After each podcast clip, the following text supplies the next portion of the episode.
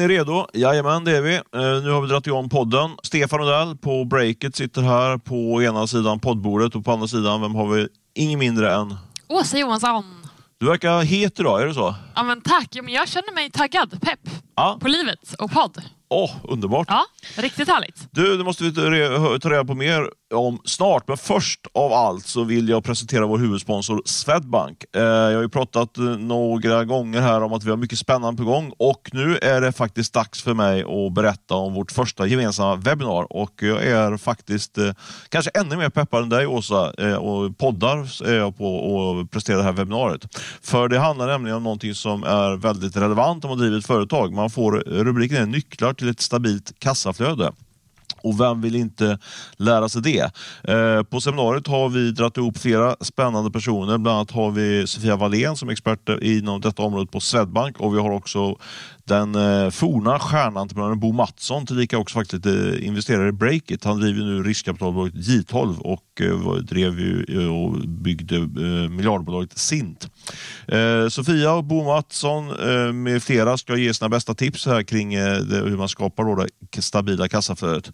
Eh, ganska alltså instrumentellt och eh, nyttigt seminarium skulle jag säga som man kan signa upp sig på via vår sajt. Eh, det är nästan 100 pers som har gjort det redan, hörde jag igår. Eh, Glucka som här på redaktionen. Och eh, signa upp er så snart som möjligt så att ni får er plats. Det är ett digitalt eh, webbinarium och eh, skulle det strula så kan ni också dra ett mejl till mig på stefan.breakit.se så ska jag mot alla odds försöka hjälpa er med en anmälan. Det ska nog gå bra. Men tack så mycket Swedbank för att ni är med och stöttar oss på Breakit och vår journalistik. Eh, med detta så vänder jag mig nu tillbaka till dig Åsa. Eh, Yes. Är du fortfarande pepp eller har du tappat peppen? Ja, nej, det håller nog i li lite, lite till, några minuter längre tror jag. Ja, det får vi verkligen hoppas. Ja. Du, vi har våra möten, vi har våra snackisar och vi har våra köp och sälj. Jag tyckte det var lite svårt att hitta sälj idag, men eh, till sist hittade jag en väldigt bra sälj ser det ut. Det får ni som en teaser, det kommer slutet på podden. Men vi ska Nice. börja med mötena. Ska jag, vill, vill du eller ska jag börja med vårt möte? Ja, men jag hugger gärna in på mitt möte. Ja, jag har hört att du har ett riktigt tungviktarmöte att bjuda på. Ja, Kör. verkligen. Eh, Nina Simatkovsky. Vi har ju snackat förut, hon och jag, och eh, hon har kommit upp här i podden också, eller kommit på tal i podden. Tidigare har jag ju pratat med henne över länk, men igår faktiskt så träffades vi eh, på riktigt på hennes kontor. Hon är ju grundare och VD av eh, Milkywire och Milkywire har ju utvecklat eh, lösningar som digitaliserar välgörenhet eh, för både givare och eh, mottagare av donationer. Eh, och ja, Det här tycker jag är så himla spännande för dels så är den här organisationen, tycker jag, eh, väldigt intressant. Eh, de fick nyligen eh, in eh, omkring 50 miljoner kronor för bland annat eh, Spotify, Klarna, Avanza i, eh, ja, men i, i någon form av donation. Då. Hon har ju också grundat Flat Capital, eh, en av grundarna där. Investerings, investmentbolaget som är Ja, noterat. Precis. Men någonting som jag tyckte var så himla intressant med den här intervjun var att hon var så otroligt öppen och personlig. Det var verkligen så här helt, ett helt osminkat snack kändes det som. Det var, fanns inga filter. Eh, och som sagt, snackade Milkywire, snackade Flat, men snackade också om livet som entreprenör och att många entreprenörer drivs ju verkligen av att de har en idé. De tänker att nu ska vi förbättra världen på det och det sättet. Men jag har aldrig upplevt det så mycket som jag gjorde igår. För där kändes det som att hon, hon vill hjälpa planeten. Mm. Det var i alla fall det intrycket jag fick och det är verkligen det som är hennes agenda. Men hon stack verkligen inte under stol med liksom här, det sociala trycket som hon har upplevt eh, som, nej som trebarnsmamma och entreprenör och hur man ska få Och ihop får man väl det. lägga till också, hon har ju en man som är ganska känd också. Eller, det måste ju ändå vara en faktor. Eller? Hon har en man som är ganska känd, eh, Sebastian Sebastian Siemiatkowski. Ja. Men det är också en sån här grej att när man gör en sån här intervju, visst, alltså, alla vet vem han är. Elefanten i rummet. Ja, men lite elefanten i rummet, Ja. men samtidigt så här, jag var ju inte där för att prata om honom. Det är hon som är så jäkla intressant här, tycker jag. Mm. För jag tänker bara, jag, alltså, jag fattar det, och, jag, jag förstår 100% vad du säger, men samtidigt tänker jag också att det, det som jag kan tänka är intressant med den typen av människor, det är att jag och andra då, cyniska människor tänker, eller vad man, sy- men liksom, ha, ha, just det, hon är gift med, Klar, med Klarna Sebastian. Alltså man tänk, det tänker ju de flesta tror jag som träffar henne, liksom, att, eh, att de gör det. Precis på samma sätt som jag tänker att söner och döttrar till framgångsrika eh, entreprenörer liksom, som, som vet att de ska ärva en massa pengar. Liksom, att de, det blir liksom, de har liksom det som en, liksom en eh, skugga över sig på något sätt. Att den ligger, det, också, det är kanske inte riktigt samma sak, här, jag vet inte. Men jag tänker liksom Ja, att... men jag, eh, jag förstår vad du menar, ja. fair enough, absolut. Men då blir det också det här, då känns det ännu viktigare att bara lyfta att men hon är en egen person. Visst, 100%, sen, råkar ja. hon vara gift med en annan entreprenör som också är, är framgångsrik och har blivit ja, absolut en profil. Men det är inte det som spelar in här. Nej, nej, hon har ju verkligen egna meriter också. Hon, har ju, hon var ju hög, någon hög marknadschef tror jag, på, något, eh, på något företag innan hon liksom kastade loss och blev entreprenör. Absolut, hon lever inte på sin mans meriter. Absolut inte. Hon är, eh, jag tror vi kommer få se mycket mer av henne framöver. Och på tal om det så kommer ju också det här reportaget snart på Breakit. Mm. Och, eh, jag har lagt ribban högt här och känner att, eh, ja, därför jag är så pepp också, att det här ska bli den den bästa liksom, personintervjun jag har skrivit. Så Oj! att, eh, ja, ja. verkligen, för jag tänkte det när du sa det, för hon var helt, helt hudlös och så vidare. Det, det är man sugen på att läsa verkligen. Ja, men visst. När kommer texten? Jag tror du får Någon gång nästa vecka. Men Någon i och med att jag sätter ribban så högt här så får vi, ja, jag får väl beklaga att våra eh, kära chefer här kommer väl få huvudvärk av mig flera dagar i rad här. Men det får de ta. Ah, kör bara, kör på, du, när du har den känslan så är det bara, men lägg inte, inte för mycket prestation, bara kör så kommer det bli jättebra tror jag. Det är bara att köra. Yes. Men du, vad har du haft för möte? Jag har träffat en annan kvinna, hon heter Evelina Antila. Eh, jag, vet, inte, hon har något, eh, jag tror inte att hon har något finskt påbrå, men eh, hon jobbar ju på riskkapitalfirman Well Street. Ja. Men också advokat i grunden. Hon jobbar på Mannheim Swartling, den här tunga advokatbyrån. Och sådär. Så det var ett jättespännande samtal här igår med henne. Hon, för vi har ju pratat om det här begreppet dirty term sheets tidigare.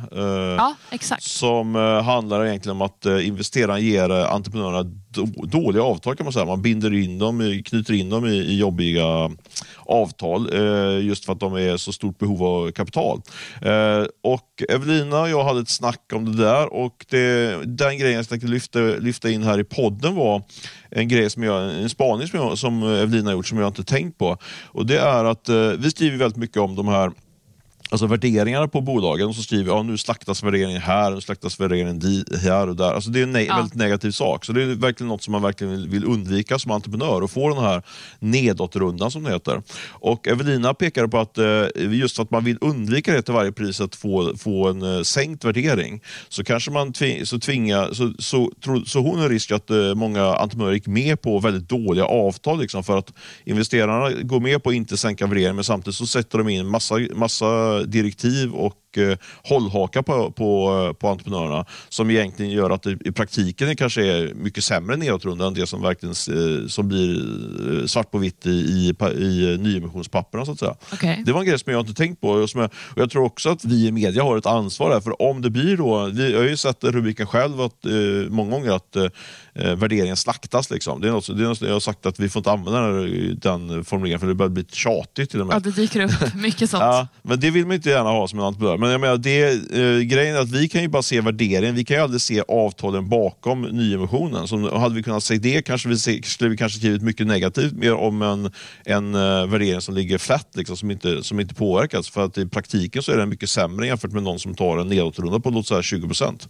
Eh, jag tyckte det var en väldigt intressant spaning där från Evelina och det är något som, eh, som jag tänker ta med mig i vår fortsatta bevakning av alla de här eh, eh, nedåtrungna och slaktade värderingarna. Det kan vara bra att ha i bakhuvudet. Men jag tänker så här, för att ofta så här, alltså vi vill ju driva trafik också till vår nyhetssajt, precis som alla andra tidningar också vill. Mm. Hur ska man balansera det då? Liksom? För ofta så här, är det ju att men det är många som vill läsa när det är någonting som slaktas, exempelvis en Mm. värdering. Ska man liksom men hur, hur ska man parera det? Parera det? Ska man liksom strunta i det för att ge en lite alltså, mer positiv vinkel? Eller vad kände du där? Nej, det tycker jag inte. Alltså, en, en slaktad värdering är en slaktad värdering, så det kommer, kommer vi absolut se. Om man ska vara helt ärlig så är det mer att man blir kanske lite mer misstänksam på de här värderingarna som, eh, som ökar trots de tuffa tiderna, eller till och med eller ifall Ja. de ligger kvar. För liksom, då, då tror jag att man, det är nog att jag lägger in den brasklappen att okej, värderingen ligger kvar på samma nivå, men det kan också vara så att investerarna eh, mellan skål och vägg så att säga, har fått, eh, fått eh, tryckt igenom eh, saker som gör att värderingen i praktiken är mycket sämre. Så dessvärre tror jag att det, det blir nog inte så att det blir fler positiva artiklar, utan det blir kanske fler eh, mer nyanserade och ja, mer, fler negativa artiklar ytterligare kanske. Jag vet inte. kommer komma till det senare tror jag i podden. Det kommer vi Ja. göra. Kommer vi göra. Vi är hårda här Eh, på breaket. Nej, men jag tycker man ska kalla spade för en spade. Det är mer, mer det jag tar mig till. er, Så att säga. Ja, en spade är en spade. En Ja. slaktad värdering är en slaktad värdering. Exakt. Men du, vi går in på våra snacks här tycker jag. Ja, Och Vi ska prata om vårt nya favoritämne som är psykisk ohälsa. För vi har ju fått rekordmycket respons när vi lyfte det här ämnet i podden förra veckan, eller hur? Ja, eller om man ska vara helt ärlig så var det, vi har ju fått ganska mycket respons på vissa ämnen, andra ämnen också, men jag skulle säga att vi har fått eh, rekordmycket djuplodad respons. Alltså vi har fått många långa mejl liksom, och substantiell respons, inte bara sådana lite tjo tjim eh, kort kommentar. Liksom sådär. Så vi, är inte, ja, vi har väl kanske inte blivit dränkta av eh, kommentarer, men vi har fått eh, många kommentarer och jag tycker framförallt att eh, eh det som gör att jag tycker det är intressant att plocka upp det här, eh, och vi, både du och jag tycker vi ska lyfta det en gång till, det visar att det finns någonting stort intresse kring det här liksom, eftersom folk lägger så mycket tid på det. Oh ja. Och du skrev ju också en krönika med rubriken “Ingen bryr sig om en deprimerad tech-entreprenör”. Är det verkligen så illa och vad menar du egentligen med det här? Ja, det får jag nog säga att det är eh, till stor del faktiskt. Vi, vi, vi, i, det här, I förra veckan så snackade vi eh, kring ehm, eh, Fredrik Hjelm, Voigrundarna och andra, andra entreprenörer, deras liksom, när de vittnar om att de har gått in i utmattningsdepressioner i, under, när de håller på och driver bolagen, när de på plockar in kapital och så vidare. Men jag fick också en annan typ av respons efter vi skrev om det här och det, det som man kan kalla för eh, någon form av exit-depression. Alltså folk som då säljer sina bolag, eh, har jobbat startar upp ett jättestort värde i bolaget, cashar in big time, tjänar jättemycket pengar och går in i depressioner. Eh, det är liksom ett nytt fenomen som, som jag tycker, jag, vi, vi tror jag snackade om det tidigare för något år sedan, men, men det här tyckte jag kände lite grann som man lyfte på, en, eh, på ett lock och det dök upp väldigt många sådana mejl eh, på det temat. Eh, till exempel, och det var det jag byggde, byggde den här artikeln eh, kring, en, kring att ingen bryr sig om en deprimerad techentreprenör. Det var från en kille i 30-35-årsåldern tror jag det var, som som skrev ett väldigt långt och faktiskt gripande mejl där han beskrev just det här att han kämpade järnet, eh, byggde upp ett bolag och sålde det för eh, många miljoner. Eh, jag ska inte säga exakt hur mycket det var för då kanske man kan identifiera den här personen för han ville vara anonym. Men men sen efter, bara, efter att han hade sålt och cashat in, eh, bara kände liksom tomhet och eh, ångest och, och, han gick in i en ganska jobbig depression helt enkelt. Eh, och Eh, det som var intressant också i det här mejlet, i den här berättelsen från den här killen, var att han eh, så att säga, löste eller kom ur sin depression genom att helt enkelt starta ett nytt bolag. Det eh, tyckte jag var ganska intressant. Så man kan ju, och jag skrev i min text där, var det liksom en flykt in i något nytt, eller att man tar tag i sina problem eller, eller bara en rationell grej och dra igång något nytt. Vad tycker du? Ja, alltså det, här, det här är väldigt intressant och jag ska säga din text som du skrev om det här var jättebra. Verkligen. Ja, ja. Eh, gripande från början till slut. Det finns ju flera spår i det här. Dels där, okej, okay, ingen tycker synd om en eh, person som har byggt ett bolag, gjort en exit, tjänat en himla massa stålar och nu har det väldigt, väldigt gött. Eh, av döma liksom, nej men vad man ser liksom i materiella ting i pengar. Sen blev den här personen väldigt deprimerad och mådde dåligt. Ska man tycka synd om den här personen? Alltså, en depression är en depression. Och det spelar väl egentligen ingen roll vart det kommer ifrån. Mår man dåligt så mår man dåligt. Sen om man ska tycka synd om den personen, det är väl upp till var och en. Men just det här att den plötsligt är megarik också, ja, men det är väl bara att gratulera. Eh, men det här blir också en så här, ja, har den här personen jobbat för att bli exempelvis ekonomiskt oberoende? Eller har det varit målet? För då är det väl ändå tydligt nu, det här blir ju, så det här blir ju filosofiskt, rätt och slätt. Men du blir inte lycklig av pengar. Visst, pengar är ett verktyg och du behöver en viss summa av cash för att överleva. Absolut, så är det ju. Men om du har si och så mycket pengar eller om du är ekonomiskt oberoende. Jag, ja, nej. Alltså, om, om man tänker att man, man kommer ha en mening i sitt liv eller man kommer vara konstant lycklig för att man har det. Då är det väl bara bra om man lär sig att nej, så är inte fallet. Tänker jag i alla fall. Men vad tänker du om det här, just det här sättet hur han hanterar sin depression? Att han, att han liksom, ett spår ska kanske vara att man, att man går och pratar med någon eller att man liksom utvecklas på något annat sätt som människa. Men han, men han då inom situationstecken kastar sig in i ett nytt bolag och, då, och det, då blir han jätte... För nu när han hör av sig så mådde han jättebra. Liksom. Tycker ja. att det är eh, ett flyktbeteende eller är det bara ett rationellt eh, och bra sätt att hantera det på? Alltså människan behöver stimulans. Jag vet ju inte vad han gjorde efter att han hade gjort sin exit. Om han satt rakt upp och ner och gjorde ingenting så är det väl inte så konstigt att han mår dåligt. Det är väl självklart. Liksom. Då spelar det ingen roll hur mycket pengar du har. Eh, och man, man, behöver väl ha någonting som man känner att... Alltså man behöver ju ha en anledning att, att gå upp på morgonen. Man mm. behöver ju liksom leva med sig själv. Helt enkelt. Och... Ja, men jag är inne på din linje också. Jag tycker att det är, för, för, för mig, jag vet inte, man har hört liksom det här just med att man inte ska, efter en skilsmässa ska man inte kasta sig in i en ny relation, efter man liksom, att man inte ska liksom, eh, kasta, begrava, begrava sig i jobb, för det är kanske något mer underliggande problem du har som ja, bor Men jag tror ganska mycket på, jag pratade med meningen för att köra på och jobba på, göra det man tycker är kul. Och jag tycker att äh, älskar man att driva bolag så tycker jag att det var en, en, en bra åtgärd. Och det är, det är bra för Sverige också att han drar igång ett nytt företag. För jag tror han hade ganska många anställda nu i det nya bolaget som, som han hade dratt igång. Liksom. Ja, men verkligen. Men jag eh, tjuvkikar lite här i, mm. i eh, Vi har ju ganska spartanska manus i den här podden, men ja. jag ser att du har skrivit här att man gråter hellre i en Rolls Royce än i en Folka. Ja, precis. Klassiskt ut. Jag googlade igår faktiskt. Den är ju, någonting där finns det väl, apropå hur mycket synd, hur synd man ska tycka om en eh, deprimerad rik entreprenör versus liksom kanske en, en deprimerad eh, fattig person. Alltså, ja. Det finns väl någonting, man har, ju, man har ju mer verktyg ändå. Man har ju större förutsättningar att ta sig ur depression tror jag, man, om man har en massa miljoner på banken. tror jag. Har man det då? Ja, det tror jag verkligen. Jo, det, det, jo, det tycker jag. För det, då kan man ju till exempel, har man råd att gå till en terapeut man kan liksom Eh, man har kanske typiskt sett kanske ett större nätverk också, det vet jag inte. Men, men, eh, en, enda, en stor skillnad är ju ändå att man har råd att söka hjälp. Liksom. Det har du rätt i, absolut. Det är långa köer till det allmännas eh, när det gäller eh, psykiatrin och sådär. Liksom. Det är ju jättesvårt att ta fram där. Så det, det tror jag ändå man har en fördel. Liksom. Absolut, men det handlar också om Alltså, om, om man går till en psykolog, i alla fall i min, min upplevelse, man måste ju klicka med den här personen också. Man måste verkligen lita på den. Mm. Och att lära sig göra det, då kanske man också behöver gå till ett gäng olika innan man hittar rätt. Det kan ju också bli en kostnad. Verkligen, här kan man ju söka på. Liksom. Men, Sen tror jag också att man kan, jag snackade faktiskt med, med min, min kära fru om det här. Eh, kring att hon, hon, hon jobbar ju med liknande frågor kan man säga med, med eh, ledarskapsutveckling och, och eh, coaching och sådär. Eh, och hennes eh, snabba svar och även, eh, även andra som hör av sig på LinkedIn och så i svar, det är liksom att man ska förbereda sig innan man gör en exit för det här. Så det kommer ju komma, man, ofta i, när man jobbar med en exit så jobbar man ju stenhårt i, i, i fram till för, själva försäljningen och sen blir det verkligen stopp. Liksom, så får man in alla pengar på kontot och sen blir det väldigt tomt. Liksom. Eh, då, då lär man ju ha en, en plan för det redan innan man vet, att vad som, man vet att det kommer bli väldigt eh, tyst och lugnt efter själva, väldigt intensivt och sen så blir det bara stopp och ett bom, bomstopp. Så jag tror att eh, det skulle jag, tänker jag, eh, om man skulle vara i ett läge att man ska göra något, eh, sälja på jag man ska förbereda sig innan helt enkelt. Men du, du då Stefan, mm. grundare av Breakit, är du rädd för en exit-depression?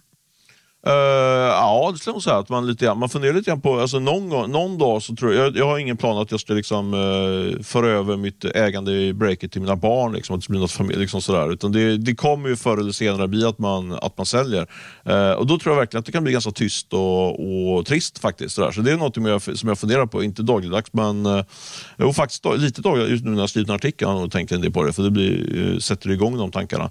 Eh, så jag tror inte det är helt enkelt. Eh, men jag brukar tänka så här att i och med att jag är är journalist så kan jag, alltså normalt, jag tänker att många som driver bolag eh, driver kanske, har en annan typ av verksamhet, så när de väl har sålt så kan de inte riktigt fortsätta jobba vidare inom exakt det. Ofta får man ju, blir man ju, får man inte jobba vidare inom, eh, man kan inte dra en konkurrent direkt till sig själv liksom, så, som i något bolag. Om du har sålt en hamburgare kan du inte starta en hamburgare direkt igen. Liksom, Men däremot, ja, jag är ju journalist, jag kan ju alltid skriva. Liksom. Ja. Eh, och jag får ju mycket av min eh, min, uh, mitt livselixir från journalistiken. Och det kan jag ju fortsätta göra även om jag har sålt. Så jag tänker att det kanske har lite bättre förutsättningar jämfört med andra. Ja, kanske. verkligen. Men det här liksom, alltså en rädsla för en depression följt av en exit. Är det liksom någonting som kan få dig att vänta med att att sälja, att vänta ja, med till en exit? Ja, absolut, det tror jag. Det, tror jag. det fick jag också faktiskt en svar från flera andra entreprenörer. Att deras eh, sätt att hantera det är att de inte sålt, de kör vidare. För de, de, tror att de mår bäst av att driva bolaget. Liksom. Så det tror jag absolut kan vara ett alternativ även för mig, att jag undviker exit-depression genom att inte göra en exit. Men då kommer du inte framåt? Ja, men, jo, det gör man. Någon gång måste man ju blunda och hoppa oavsett vad det handlar om. Ja, men jag tänker att man kan utvecklas mycket inom breaket. Det finns ju massa saker vi kan göra inom breaket. Ja, absolut. Det... Men om du säger att, så här, säg exempelvis nu, nu får du stoppa mig här om jag har helt fel, men säg, säg att du går liksom i tankar att nej, men nu kanske det är dags. att göra en exit. Men nej, då är ju risken att jag kommer må riktigt himla dåligt ett tag och det vill jag ju inte göra. Mm. Då är det ju ett undvikande beteende. Då struntar du i att sälja för att du inte vill bli deprimerad och inte för att nej men jag vill inte sälja för att jag vill faktiskt köra på med breakit. Förstår du vad jag menar? Ja, precis. Att det skulle vara... Men det är mer komplext än så. Jag tror inte att eh, det, det, om det skulle vara så att jag verkligen bestämt mig, nu vill jag sälja punkt slut, liksom, då, kommer jag, då kommer jag nog gå till min fru eller någon annan och göra en plan för vad som ska hända efteråt liksom, och Ja. förbereda mig för det. Men utan det jag menar är mer liksom att jag kanske tycker, jag kommer nog, kan lika väl komma till analys att det är mycket roligare att jobba, jobba vidare och bygga vidare en break. Liksom. Och då, då är, så det är inte så bara för att undvika den här potentiella depressionen som jag inte sälja, utan det är mer om det finns andra faktorer. Så jag väger nog in en kombination där. Liksom, så. Typ så. Vad intressant. Ja. Ja, vi får väl eh, se då, Ja. som allt annat. Ja men precis, kul, fast väldigt kul ämne, eller inte kul, spännande ämne ska jag säga det här och eh, fortsätt gärna och, och mejla oss. Eh, Mejl på stefan.breakit.se och, Asa är det va? Asa? asa.breakit.se. Ja precis. Eh, kom in, inspel på det här. Superintressant ämne ändå måste man säga. Det är det, verkligen. Eh, men du, från ett eh, spännande ämne till ett annat. Jag tycker vi går in på nästa snackis. Mm. Och nu har vi pratat om ett, ett ganska tungt och allvarligt ämne ändå. Eh, så vi ska snacka om lite rakare nyheter som hänt nu i veckan. Vi brukar hålla oss till ett ämne per snackis. Men nu de här dagarna som varit nu så har det verkligen regnat eh, spännande händelser inom näringslivet. Så vi, vi gör några nedslag, kort och rappt. Om vi börjar med eh, Yubico. Vi diskuterade häromdagen hur det uttalas, men nu säger jag att det uttalas Yubico och that's it. Eh, förvärvas av Bure som är ett så kallat SPAC-bolag. Och SPAC det är ett ganska nytt fenomen i Sverige. Så jag tycker att vi kör en, en snabb förklaring om vad det här är. Så SPAC då står för Special Purpose Acquisition Company och det här bildas, det noteras och fylls med kapital med egentligen ett enda syfte. Att hitta bolag att förvärva och indirekt notera det.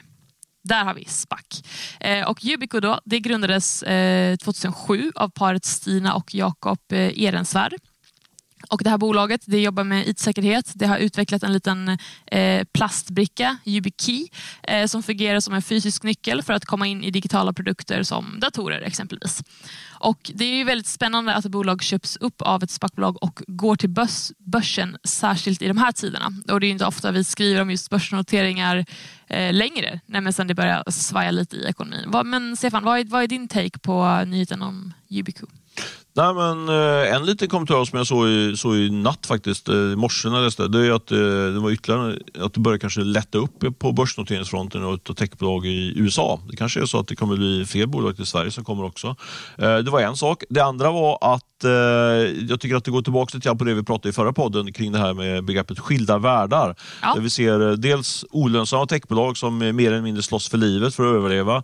Medan då som Yubico som är ett lönsamt techbolag är verkligen superheta bland investerarna.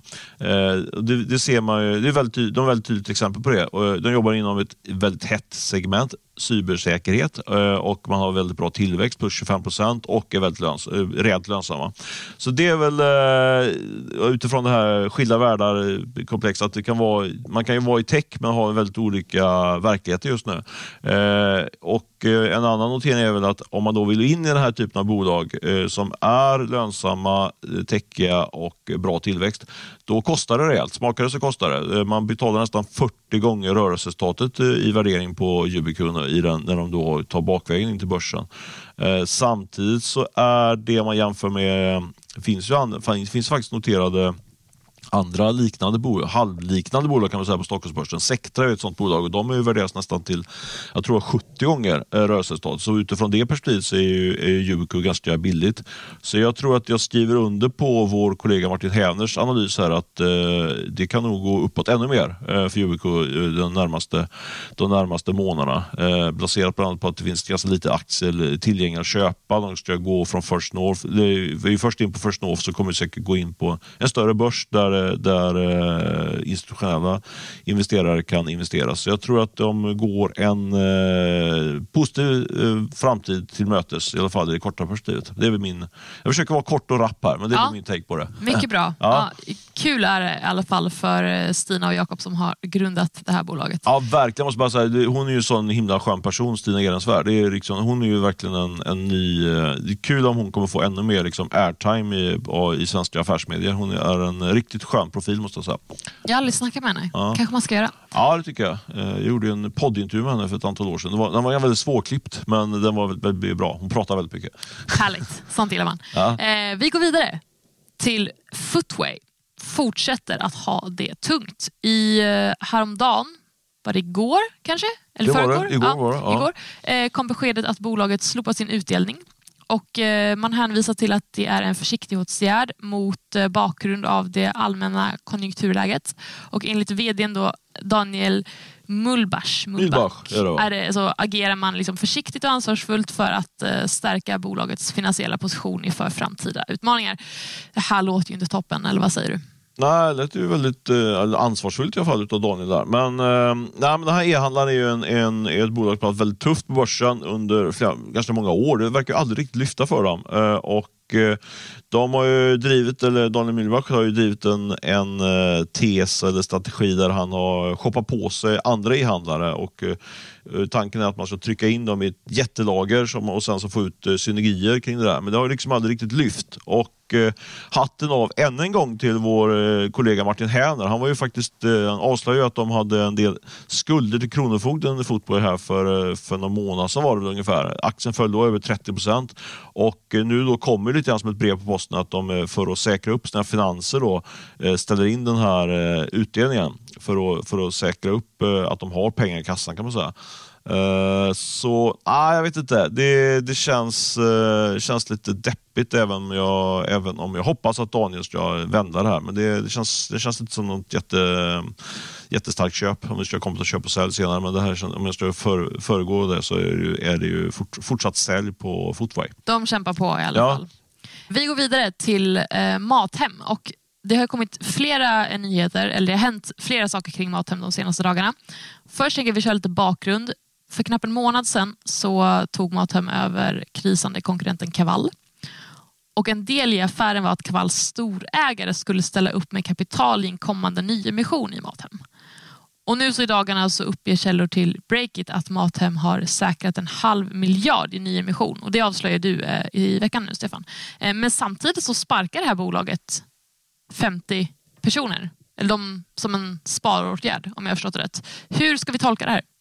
Ja, men jag tror att eh, det, det, Johan Lagercrantz sa ju i intervju med oss där då, när vi, när vi avslöjade att de, att de har plockat in, eller på väg att plocka in drygt en halv miljard i den här nyemissionen. Att, att eh, han lovar ju vinst nästa år och eh, om man ska kunna lova vinst så behöver man ju då fortsätta spara tror jag. Det är det man ser då i, i, eftersom de sparkar ännu mer människor på bolaget. Eh, samtidigt en annan, en annan viktig del i det här eh, vägen mot vinst då för, för maten. De har ju inte gjort vinst sedan de startade. De har ju torskat eh, så drygt två miljarder tror jag eh, sedan start. Eh, så det har varit riktigt, ett riktigt härke det här. Ja, det men de har ju nu satt igång ett, fått fart på det här automatiserade lagret som ligger utanför Stockholm och eh, enligt Johan Lagercrantz så börjar det, börjar liksom få skala och ge resultat. Så han kändes ganska så trygg innan han sa att eh, ja, men nästa år så gör vi vinst. Eh, men min take på det här är väl att det är verkligen sista chansen för Johan Lagercrantz och, och Mathem. Alltså om, man inte, om man inte levererar på det här att man gör vinst nästa år, ja, men då är det ju, känns det som det är lite game over för det här bolaget. Vad betyder game over? Är det att Ja, någon det- annan precis, köper precis upp när jag sa det så kände jag oj det är tufft att säga game over för bolaget. Men det, då, jag jag fattar inte hur investerarna ska trycka in ännu mer pengar i det här bolaget. Jag tror att de kommer stänga den här nyemissionen på kanske 600 miljoner, kanske 700 till och med. Och med de pengarna i kassan så måste de ta sig till vinst. Liksom. Lyckas de inte med det och går en gång till till investerarna och säger att de ska ha, ha kapital, ja, men då, tror jag att de, eh, då tror jag investerarna kommer säga nej. Och eh, ja, då blir det jobbigt om man inte får in nytt. Men, men jag tror ändå huvudspåret är att de kommer lyckas vända det här till vinst och sen så eh, tuggar det på, men det kommer ändå bli i slutändan bli en väldigt dålig investering för alla investerare. För det, blir, det är inte så stort värde i bolaget. Liksom. Det, är inte så att det, blir, det var ju värderat till 4 miljarder för ungefär två år sedan, det här bolaget. Och nu ligger värderingen enligt mina källor på ungefär en kvarts miljard. Så det är, det är, ett riktigt, ja, det är en slaktad värdering. Som vi Där har vi en slaktad Ja. värdering. Oh, ja. Men vad kan hända då, då? Tänker man att då kommer en annan aktör i samma bransch och ger ett skambud och köper upp det här bolaget? Ja, i sådana fall är det. Men jag tror att huvudsnåret är nog ändå att de vänder vinsten så tuggar bolaget bolaget på och så blir det en eh, halvtaskig investering för, för de som varit med. Liksom. Det tror jag, liksom, det, jag tror inte att det, jag tror inte det kommer kursa det här bolaget. Det tror jag inte. En annan sak som jag funderar på, det var faktiskt min eh, medgrundare Olle Aronsson som, eh, som kastade iväg en tror Jag har inte hunnit kolla det. Skulle vara lite intressant att, fundera, att kolla på hur det har gått för eh, grundaren till Mathem, Thomas Kull. För han, han har ju liksom lämnat bolaget. Eh, det skulle inte förvåna mig om han är en av de få som har tjänat pengar på bolaget. Att han liksom lyckades eh, casha in lite grann på, på halvtoppen. Så. Jag tror Eh, att han såg det här, att det här kommer bli svårt. Jag gör min exit, tar ta de pengar jag tjänat och Ah, checkar bra ut. fråga, bra fråga. Det är väl en blandning. Liksom. Ja, men han, han, han inte behöver tro verkligen att det ska bli något bra. Han, jag tror han äger lite aktier fortfarande i bolaget. Sådär, så det, det är svårt svar. Jag vet inte faktiskt. Jag kan, jag, kan, jag kan inte gå in i hans hjärna och analysera. Nej, det har du rätt i. Det här med tankeläsning är ju oftast inte så framgångsrikt. Det, även om jag ofta försöker det. Men jag passar just det Thomas Kull. Men däremot ska vi, borde vi nog kolla upp Thomas Kulls aktieinnehav i Mathem. Hur det gick egentligen. Eh, Men det finns många, många stories där ute, som eh, oskrivna stories som vi, som vi inte alltid hinner göra. Men det ska, kanske är en av dem vi ska försöka komma i mål med. Du, då har vi dragit igenom ett litet nyhetssvep här med lite kommentarer och sådär. Och nu tänkte jag att vi går in i vårt sista segment, eh, veckans köp och sälj. Ska vi börja med köpen eller säljen? Vi tänkte, tänk, vi tänkte i alla fall att vi ska dela upp det i två olika kategorier. Ja, men jag kan börja med min köp. ja. Som är ingen mindre än Petra Tungården. Vi har ju snackat om henne tidigare. Hon har ju till och med varit och gästat oss här i podden när vi var i Göteborg. Göteborg. Exakt. Vi brukar ju inte ha gäster, men eh, den veckan gjorde vi ett eh, undantag. Men hon startade i alla fall varumärket Adore för eh, ja, närmare fem år sedan. Hon säljer klänningar via sin eh, e-handel. Och det har ju verkligen tickat på eh, jättefint eh, uppåt för eh, henne och Adores del. Och nu visar siffrorna för det brutna räkenskapsåret som slutade 2022 att bolagets omsättning växte till 68,5 miljoner kronor med en vinst på strax över 11 miljoner. Fin Så- lönsamhet då. Bra Ja, på verkligen. Ja. Men att jämföras med så förra årets försäljning det är ett rejält lyft från året innan. Då omsatte Ador 38,7 miljoner kronor så att det blev då en ökning på 170 procent.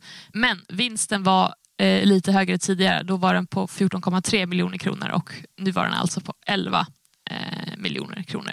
Eh, men jag sätter köp på eh, Tungården ändå för ja, försäljningen går ju som tåget. Ja, får man säga. Bra lönsamhet också. Jag är imponerad av hennes bolagsbygge där. Hon, hur var det nu? Hon har fått en ny VD också va? Så hon kör, inte, hon, hon, tagit, hon kör mer... Ja, precis. Mer Eh, marknadsföring nyligen och så fick hon en VD där. Och klev, eller fick en VD. Hon var VD tidigare men hon klev ner från VD-posten och tog in en annan. Och sen när man nu ser in på någon väldigt, väldigt tunn is här, eller på, så var det väl också så att uh, Bianca Ingrosso drog igång ett nytt klädmärke igår typ, va? som är lite liknande samma, samma stil som, eh, som Petra Tungårdens. eh, Ja, men alltså... Ja. Eh, Enligt Matilda säger Andersson, vår redaktionschef. Ja, men absolut. Alltså, det är ju för Petra Tungårdens klänningar ska ju ja, men på något vis framhäva en kvinnlig silhuett. Liksom. Det. Och det skulle då Bianca Ingrossos eh, klädmärke också göra. Ja. Så att det är Och ändå så var ganska... det ute med oversized också läste jag i eh, Matilda Anderssons eh, krönika. Det var ju spännande tyckte jag. Ja, ut med oversize. Nu ska det vara väldigt eh, Vet du varför med oversize? Nej, berätta. Det var liksom för att det tar så mycket plats och det blir dyrare rent och ur klimatskäl. Man tycker liksom att man, varför ska man slösa så mycket med eh, tyg? Om jag fattar det rätt. Jag kan, nu, än en gång, jag var ute på väldigt tunn. Jag läste det väldigt fort men jag tyckte det var intressant. Ja. Vi säger att det var så. Du, jag, var så. jag kastar mig snabbt in på min köp här så jag inte gör bort mig ännu mer i, i det här klädsegmentet. Eh, jag sätter en stark köp faktiskt på på den norska serien Exit som har premiär nu på fredag i SVT, eh, säsong 3. Jag har faktiskt tittat på de första fyra avsnitten där och kan, eh, kan jag tror det är åtta totalt. Och eh, det, ja, men jag gillar verkligen den här, eh, den här serien.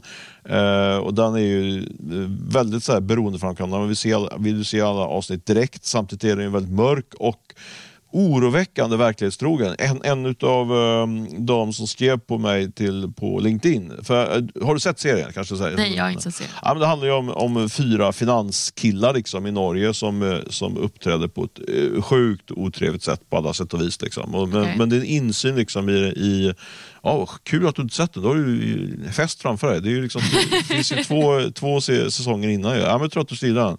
Eh, lite så typ så Succession-like. Sådär. Men det, så, det som jag tycker var, eh, det var som gjorde mig eh, lite, lite vad ska man säga, eh, chockad faktiskt. Det var ett svar jag fick från en kvinna på LinkedIn där hon skrev att hon, hon har levt med en man som eh, hade eh, liknande beteende faktiskt som de här, som de här killarna i Exit. För jag menar, när du ser Exit så tänkte jag, jag har ändå bevakat finansbranschen ganska mycket, så jag tänkte så här, ja, det här är ju väldigt spännande och, och ganska så verklighetstroget, men ändå otroligt skruvat och överdrivet. Så här Okej. illa är det inte. Liksom, inte. Hon sa liksom att hon var, hon, hon var det här är, du vet, det är- knark, det är prostituerade, det är liksom det är eh, otroligt fula affärer. Det det you name it. Liksom. Ja. Med Kvinnomisshandel. Ja, hemskt verkligen. Eh, så det, det är ändå fascinerande att, det- att det är så verklighetstroget som det är. Man tror inte det när man ser den här serien först. Men du, stark köp på Exit helt enkelt. Jag tycker man ska kolla på den om man är lite intresserad av finansbranschen också. Okej, ja, tack för tips. Ja, varsågod. Kanske blir att man eh, kollar. Är... Ja, men det tycker jag. Titta på den och så, vi inte prata om det i podden kanske, men du måste titta och säga vad du tycker till mig. Jag tror verkligen att... Okej, eh, jag vågar inte lova någonting. Jag är sämst på serier. det men, så? Ja, Ja, jag och fattar. helt värdelös på att kolla. Anyway, eh, du, jag tycker vi går över på våra sälj. Ja, Och min veckans sälj är Mikael Pavlov, eller ja, rättare sagt några av av Breakit-läsarna som enligt honom beskriver Breakit som alltså väldigt negativ i rapporteringen. Och här är varför. Så han är då krönikör i, i, eller hos Breakit och eh, han skriver att många entreprenörer som har framfört den här kritiken till honom att Breakit är väldigt negativ i bevakningen. De betraktar liksom Breakit som lite av ett husorgan för entreprenörskap. Och han skriver då i sin krönika att den här webbplatsen eh, ska stå på entreprenörernas sida. Särskilt när det går sämre. tycker han det? Alltså- Eller tycker han att eh, läsarna tycker det? Eller Nej, men det, det är det som har fram, alltså det framförs i hans krönika och han refererar till att det är liksom det han har fått höra från entreprenörer. Mm. Men varför är det så mycket negativ rapportering då? Jo, men så här, han skriver ju i den här krönikan också att eh, ja, men, eh, så här, grundarna är journalister som jobbar enligt sedvanlig journalistiska principer. Rapporteringen ska därmed vara konsekvensneutral. Då får vi ge svar på tal här. Det är inte bara grundarna som är journalister. Heligt, hela Breakits redaktion är journalister. Vi är en nyhetssajt, en tidning och vi ska därmed bete oss som en. Så det här med att det är en webbplats som ska stå på entreprenörernas sida anser jag är rätt och slätt fel. Vi som jobbar här är som sagt reportrar och journalister. Vi skriver för tidningen Breakit och vi ska inte stå på någons sida. Så tänker man att det här är en webbplats som liksom ska heja på entreprenörer, I am sorry, men då har man en stor missuppfattning om vad Breakit är. Det är ingen anslagstavla för att kunna komma och eh, flagga för sina endast goda nyheter, utan vi rapporterar som vilken annan tidning som helst. Yes, vi ska vara kyrkan mitt i byn för den svenska tech och startup-industrin och det innebär att vi ska vara lite salt också. Vi, ska lyfta, vi brukar säga att vi ska vara som en trädgårdsmästare. Vi ska lyfta upp de positiva exemplen och ge, ge, ge inspiration till nya entreprenörer. Men vi ska också vara trädgårdsmästaren som rensar bort ogräset, sånt som inte är bra och som inte hör hemma där i form av kritiska granskningar och så. så det är vår inställning. Sen är jag, jag måste bara, det här med konsekvensneutral. Jag, jag tror inte att någon människa kan vara konsekvensneutral. Jag vet att det är ett begrepp inom journalistiken att man ska vara publish and be damned och så vidare. Och så där. Men jag, tror, jag tror att vi alla är människor och, och har tjänster. Och liksom, det är svårt och, och, vi, och vi har också åsikter så att säga.